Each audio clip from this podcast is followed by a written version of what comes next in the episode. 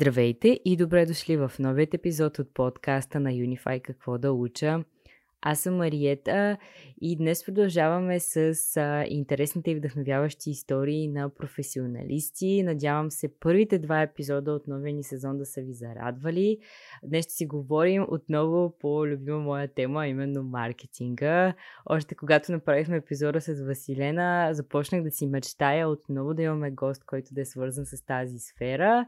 И той така доста бързо успя да отговори на моята покана. Днес ще си говорим с Калина, която в момента е в Холандия и се развива успешно вече около 10 години там и ще ни разкаже за една малко по-нестандартна част на маркетинга, повече свързана с това да анализираш резултати и да работиш с B2B маркетинг, но тя ще ви а, обясни всичко, ще успеем да разкажем и това как тя е стигнала до Холандия, така че нямам търпение да чуете нейните отговори на моите въпроси.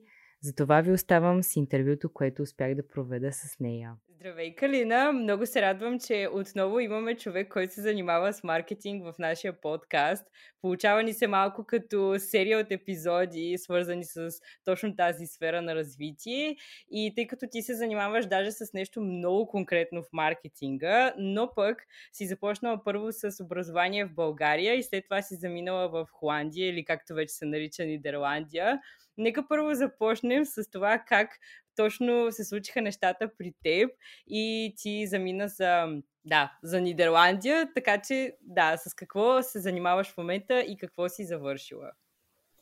Здравей първо и здравей на вашата аудитория. Много благодаря за поканата. Както споделих, това ми е първия подкаст, така че малко се вълнувам.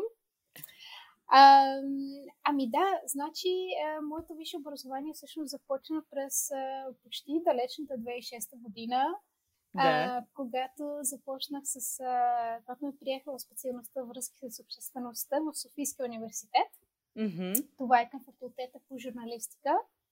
А, това реално всъщност ми беше първото желание а, и така след а, три изпита, доколкото се спомням, а, ме приеха в тази програма. А, но това беше само началото а, на, на, на цялото обучение. Имах и късмета през 2009 а, за един семестър да, да отида по програма Еразъм в грачето Лео Варна в а, Нидерландия.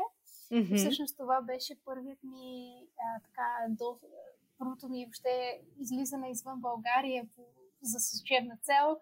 А, и въобще първият досък, до, досък с, с Холандия като страна, като начин на преподаване и дори като култура като цяло. Ам, това беше само за един семестър. Ам, реално а, след бакалавърската степен от факултета по журналистика ам, а, реших всъщност, че това не ми е достатъчно. Да. Ам, и през 2011 кандидатствах по магическа програма отново в Нидерландия ам, по програма Нови медии и дигитална култура в университета Утрехт. Mm-hmm. В Утрехт. Ам, като може би е интересно да спомена, че ам, междувременно, всъщност, а, по време на а, образованието ми, бакалавърската ми степен, всъщност това, което е интересно за специалността връзки с обществеността, е, че а, всички студенти много бързо така се впускат в работна, в работна среда, тъй като имаме задължителен стаж след първата година. Oh. И както и да, това е доста специфично, може да. би нашия факултет е доста така а, е, има такава слава, че много бързо просто се впуска специалистите с, а, в истинска работа. Mm-hmm. И всъщност и при мен, както и с други студенти, така се случи, че след първия стаж, а, тогава всъщност а, в, в, в агенция All Channels Communications, една страхотна, страхотна агенция, Всъщност работата страшно ми допадна, харесахме се и още след първата година всъщност получих възможността и там да остана да работя, което всъщност означаваше, че в следващите години така съвместявах и работа, и, а, и паралелно с бакалавърската степен. Да, и това беше, може би, така началото хем на образованието, хем висшето образование, хем на работната среда, така да го наречем.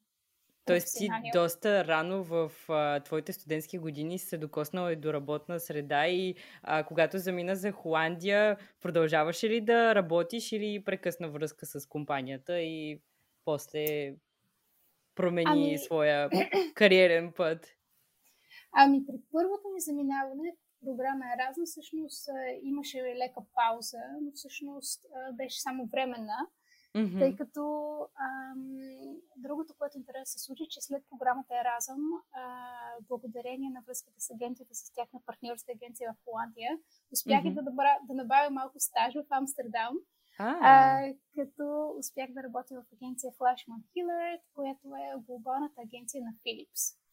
И Еха. реално да, това беше една невероятна възможност а, наистина да, да се сблъскам с а, големи проекти, голям, голяма агенция, нали, страхотна компания като Philips. И след като се върнах от този стаж, всъщност а, целта беше да внеса този опит от, а, от работата ми там, в агенцията.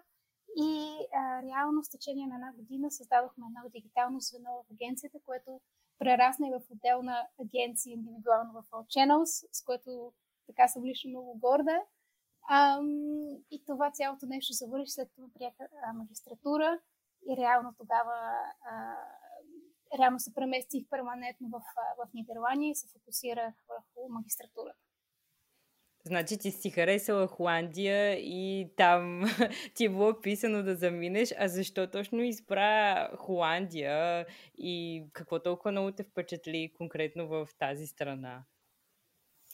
Ами, да, харесахме се с Холандия, мисля, че взаимно. А, въпреки, въпреки времето, което може би е една от минусовите страни, така да го наречеме.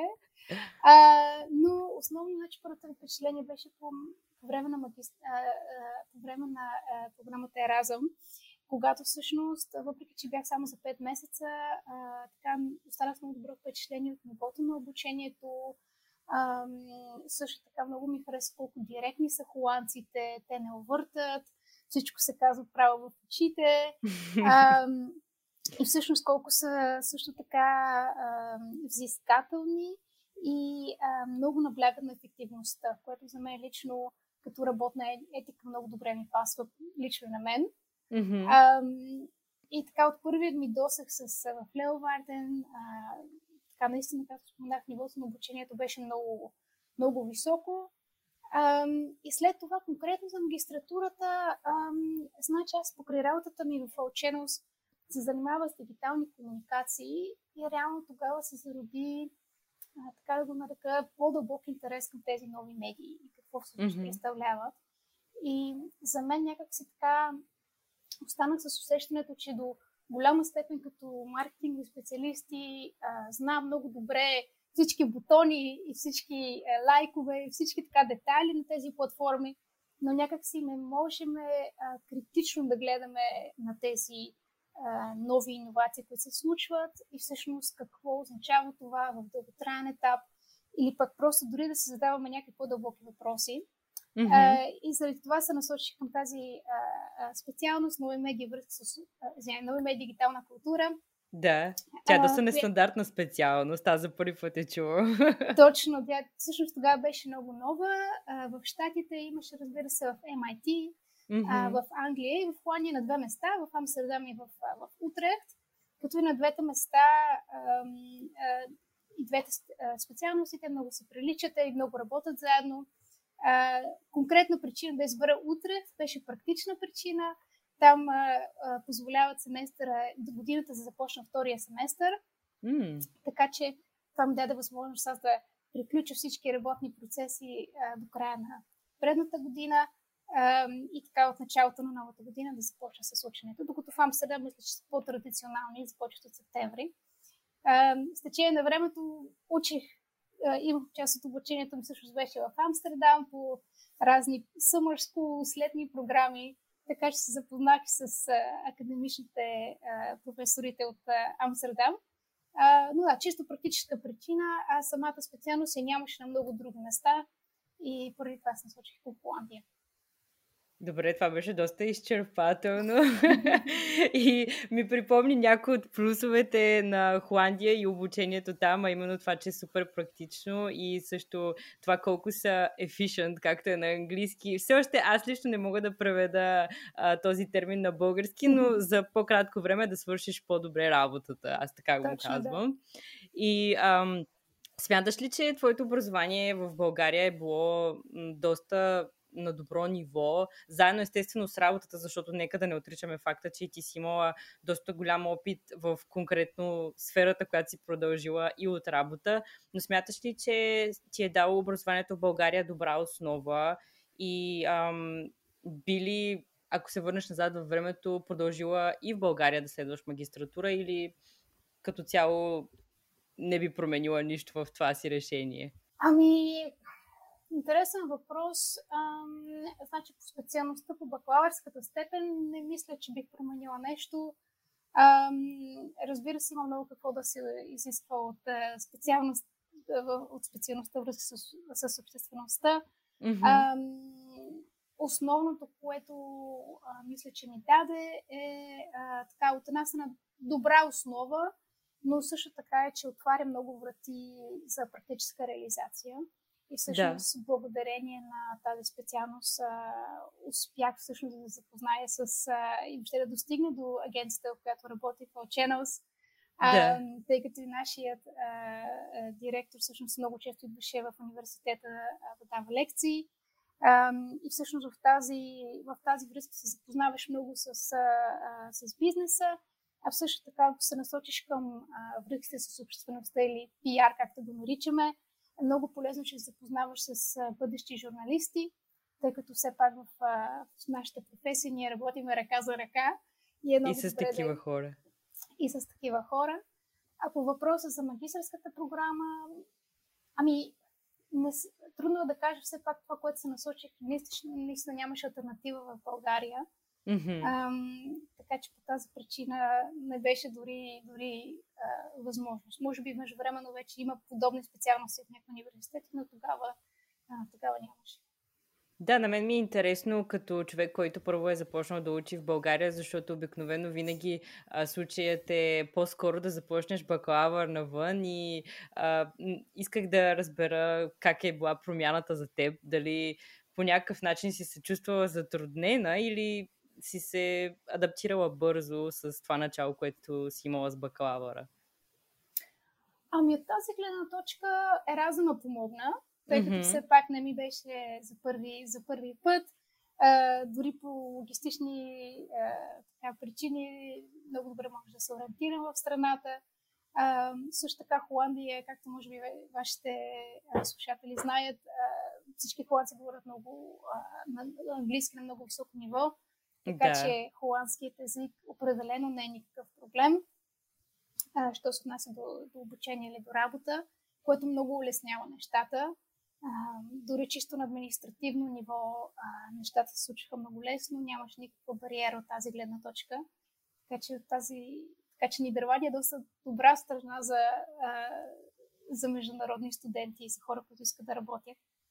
Да, и аз мога да го потвърдя, че доста бързо се интегрираш благодарение на езика. Той все пак ти отваря повечето врати.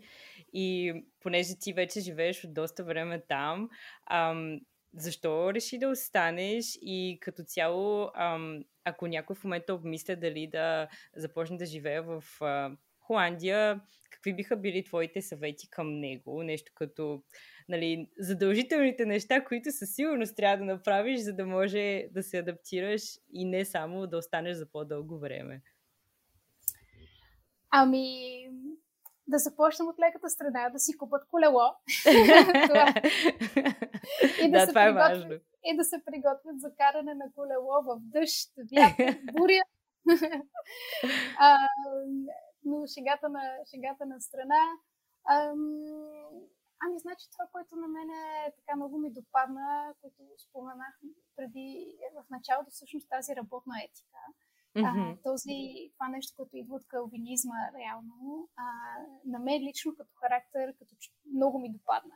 А, всъщност много добре ми пасна на начина, по който аз работя. А, и може би добре да се знае, че наистина холандците а, много гледат на това да са ефективни, така е високо. А, обядите в, в работа са кратки, често само с сандвичи, така че ако очаквате топла трапеза и един час или два часови дълги обяди, това всъщност ще ви разочарова. Да. А, но от друга страна има много възможности за много добър баланс между личния живот и, и работната среда. Мисля, че не е тайна, че в Холандия средната работна седмица е два дни и половина. Много хора работят а, на половин работен ден или пък работят само няколко дни от седмицата. А, особено когато станат родители. За всички родители имат поне по един ден, който им е посветен на децата. Така че много често петък е неработен ден, понеделник също, срядата също така, така че вторник и четвъртък са много интензивни дни за всички. Да. А, но от тази гледна точка имаш избор.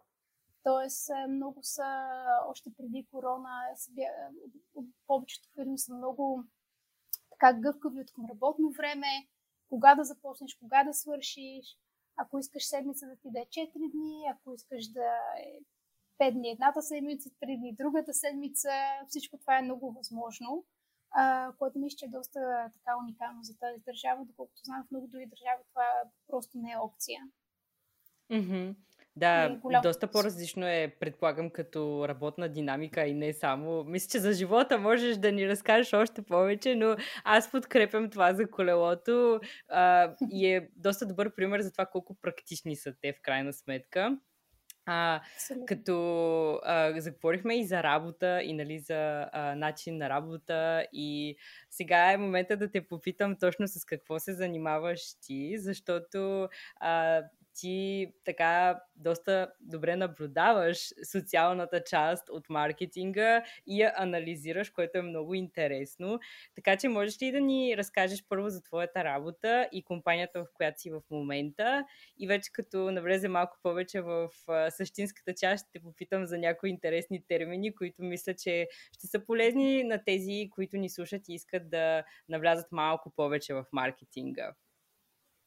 С удоволствие. Ами, значи са малко контекст на слушателите. Ам, компанията, която работи, се казва uh, Relay 42 или Relay 42.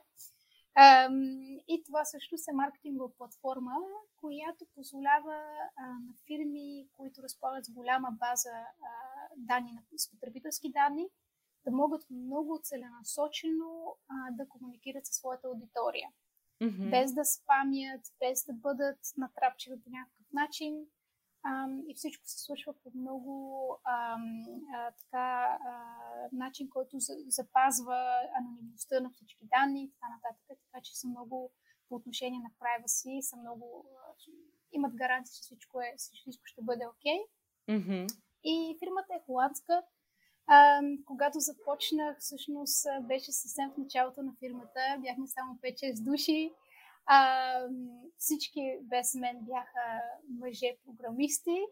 А, да, така че беше много интересно начало.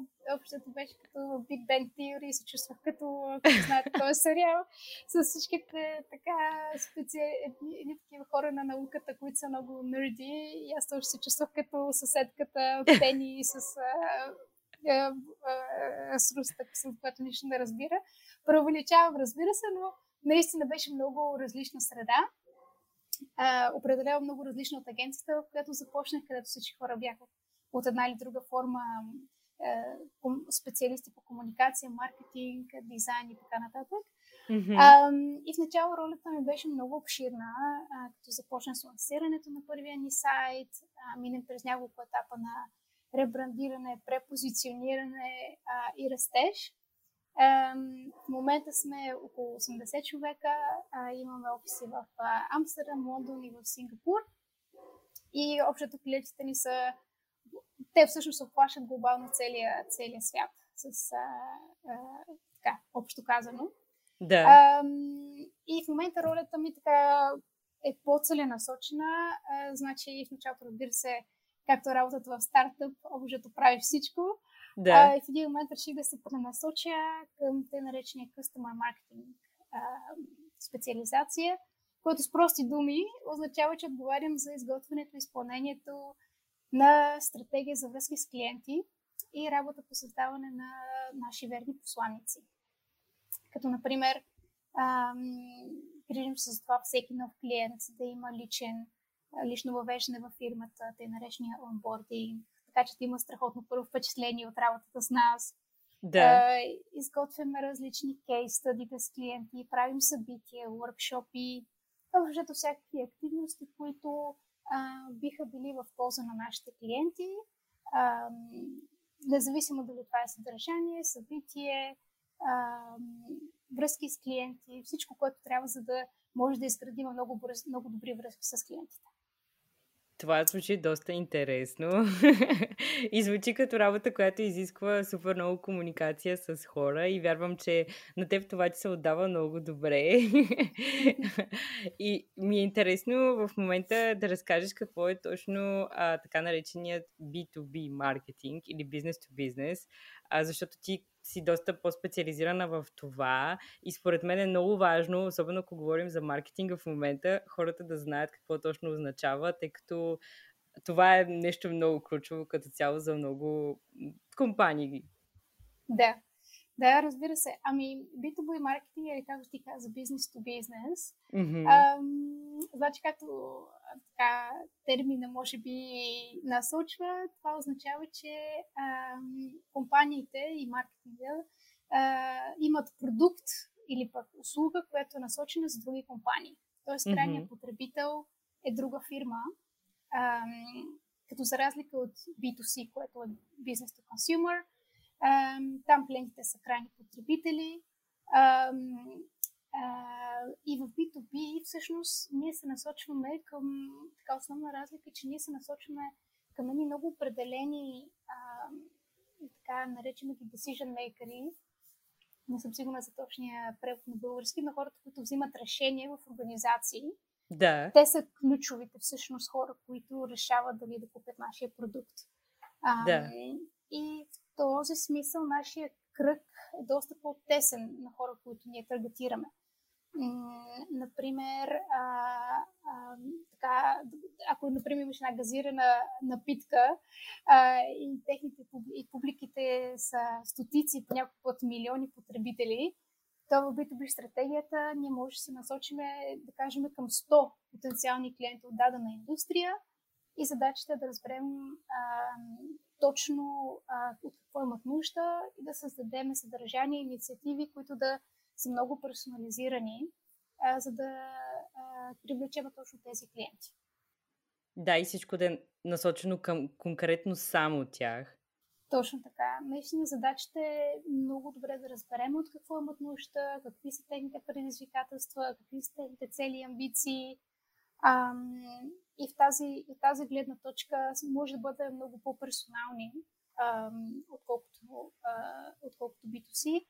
А, разбира се, има много а, така преливани от едното към другото, а, като подходи.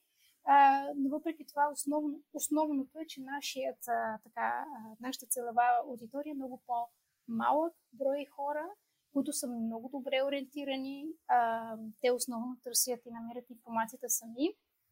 А, така че е много важно да, да видим как точно достигнем до тях, а, през какви канали и какво точно съдържание ще им бъде интересно, а, за да отговоря на техните нужди.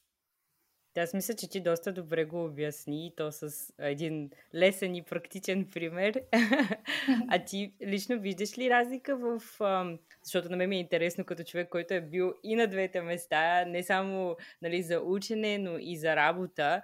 А виждаш ли разлика между ам, България и Холандия като а, среда работна, защото ние говорихме нали, като цяло за държавата и за това, че холандците са efficient. Mm-hmm. Но има ли някои неща, които смяташ, че са плюсове, например, в България като професионална среда и ако можеш да направиш паралел между двете? Значи, ние споменахме, че са много ефективни. Това може би ваши слушатели вече за, за, за, запомниха. Да. Ам, но мой конкретен опит всъщност се ограничава с опита ми в, в агенцията All Channels, която е една да. много динамична комуникационна агенция и е наистина страхотно място за развитие. Ам, от тази агенция наистина научих страшно много ам, и бих казала, че от работата ми там всъщност не бих казала, че има, че има някаква съществена разлика с работата тук. Mm-hmm. Просто агенцията е на много добро ниво ам, и напротив бих казала, че опитът на тази агенция всъщност ми даде възможност а, да се отворят някои от вратите тук, които може би не биха могли да ми се отворят. А, в тази гледна, от тази гледна точка, че а, в Холандия, както и на други места, не е типично хора, които тук що са завършили, да имат вече такъв опит от 3-4 години а, реализация. А, обикновено да. те си взимат времето за да учат.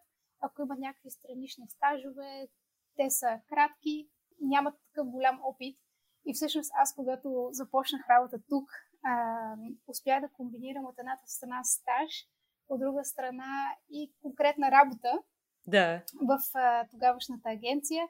И, не, и мисля, че това, че имах този опит от България, а, всъщност ми отвори вратата да мога да направя стаж и да продължа напред. А, и това всъщност ми даде доста така competitive advantage, както да го наречем, конкурентна способност. Да, точно.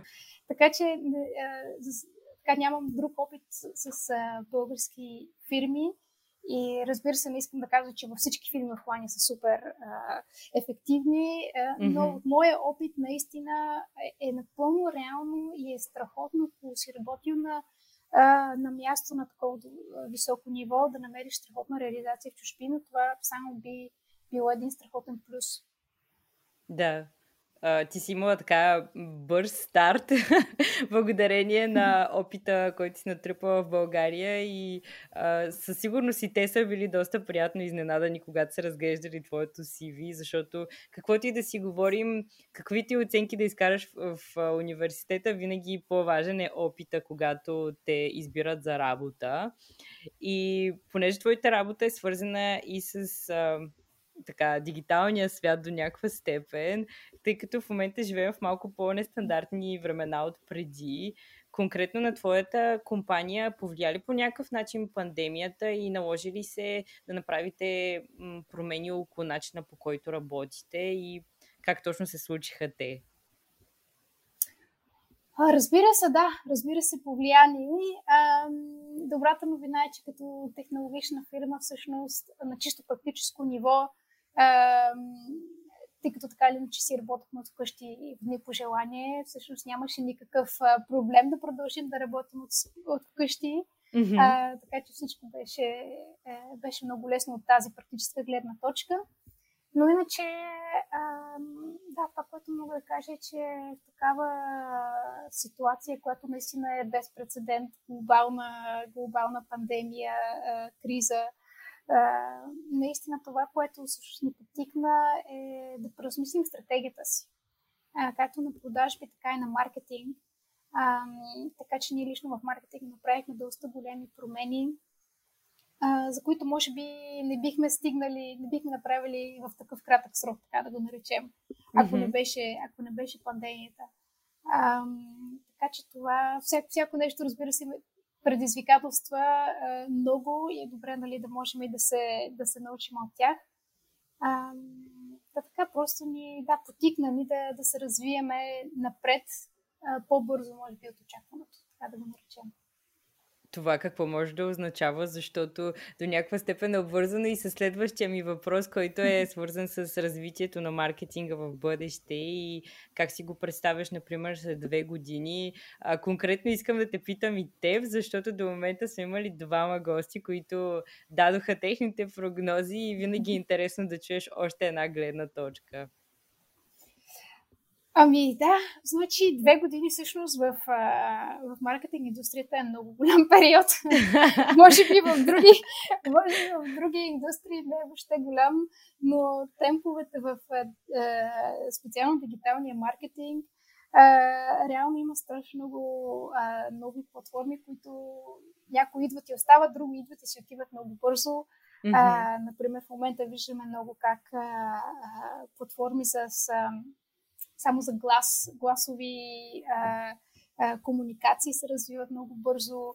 А, всички виждаме как а, кратките видеа от TikTok са голям хит, докато преди две години още се ориентирахме, особено маркетолозите с малко повече опит наистина да знаеха как точно да работят с тези платформи.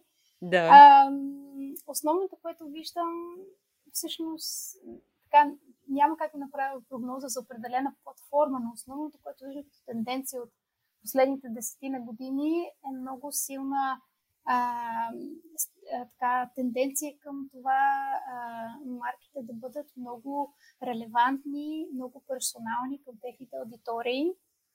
А, това, разбира се, е нова тенденция, но определено се засилва, тъй като пазара става все по-сегментиран, много по-нишов.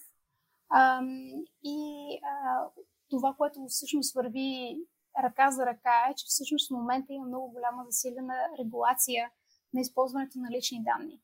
Mm-hmm. Което всъщност, ако се върнем на предната тенденция за това да сме персонални, за това да достигаме до аудиториите, всъщност това означава, че марките, за да могат да бъдат персонални, трябва наистина да са отговорни към личните данни, така сериозно да подхождат към нещата, за да могат да създават тези дългосрочни, дългосрочно доверие към потребителите си. И а, това мисля, че е доста добра тенденция.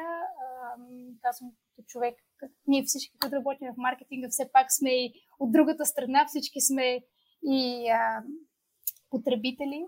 Така че това е много добра тенденция и наистина ще покаже кои а, марки всъщност ще успеят да се адаптират и ще успеят а, сериозно да, да са отговорни към, към личните данни мисля, че това ще продължи да се усилва и те ще продължат да търсят начини, по които хем да ни достигат, хем да се отнасят с уважение към личните ни данни.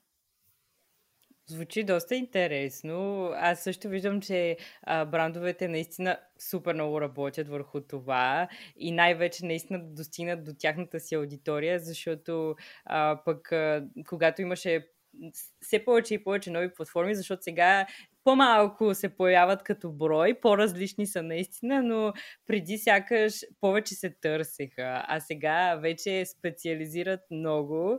И ам, сега, за съжаление, идва края на нашия разговор, така че ще ти задам моят любим въпрос, а, който е свързан с това, ако, например, в момента е пред теб човек и се чуди да избере какво да учи, какъв съвет би му дала ти? Сериозен въпрос. Ами, ам, значи, мисля, че основно нещо е да наследват течението. Mm-hmm. А, като какво имам предвид под, под течение? Това може да е някоя нова тенденция, която в момента е популярна. Да. Може да е влияние на родителите или на, на приятелите, просто на средата. А, аз лично съм от семейство на баща инженер и майка економист. И желанието ми, това е много традиционно, и желанието ми да следвам комуникации и връзка с обществеността да е напълно вътрешно. Mm-hmm. А, а, и така, наистина е важно да, да се запитат те самите какво им е интересно а, от една страна. И мога да си представя, че на някои хора имат, може би, по-ясна идея какво искат да учат а, може би някои хора биха се ориентирали към практични а, специалности, които да им дават а, конкретна професия. Да. А, в Холандия имаме такъв тип университети, нарича се Хохосхол, да. които наистина дават точно такова нещо, практическо образование. А, те ти дават хляба в ръце, така да го наречем. А, но в същото време а, университетите а, които са на по-академично ниво. Те пък, те пък помагат много на хората, които искат да развият критично мислене и които искат, може би, да, може би нямат конкретна идея за професия, но имат идея за насока. А, и в този смисъл за такъв тип хора може би интересно се насочи към университети и така да, да са спокойни, че всъщност ще имат много, много знания, но ще развият тяхното критично мислене, и след това, след като се завършили, всъщност ще имат възможност да се реализират много насоки. Да. Така че наистина зависи от човека да са си искрени със себе си. Ако не знаят точно къде иска да се ориентират като професия, може би университет е нещо, което ще им е по-интересно, тъй като ще им даде по-широк, а, по-широки възможности, така да го наречем.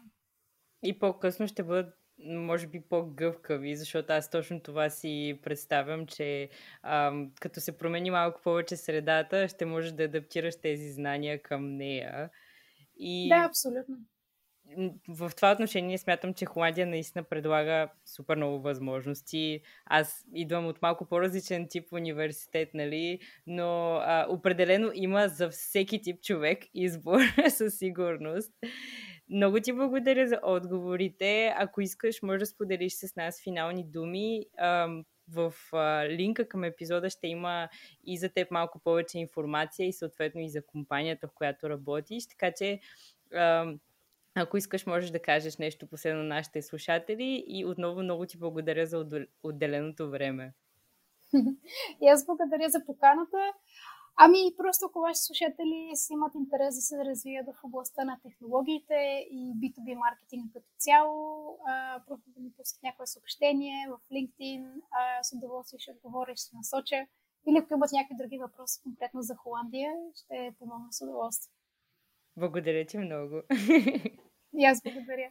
И това е края на днешният разговор. Силно се надявам отново да сме ви мотивирали, а особено ако се насочили към маркетинг за тази специалност и сфера. А днес чухте една супер а, нестандартна, сравнено с останалите кариерни истории и смятам, че Калина, ако можехте да видите както аз, докато говоря, щяхте да усетите колко позитивна е тя, колко слънчев човек е и въобще да видите с каква енергия разказва всичко, което чухте до момента. Също така не забравяйте да погледнете сайта на Unify, там ще има отделна статия посветена на този епизод. Ще намерите всички важни линкове а, към LinkedIn на Калина и някои важни неща, които сме споменали по време на разговора. Може да ни последвате в Instagram и в Facebook и да се свържете с нас, ако имате идея за следващите епизоди. И не ми остава друго, освен да ви кажа, че ще се чуем много скоро в следващият епизод.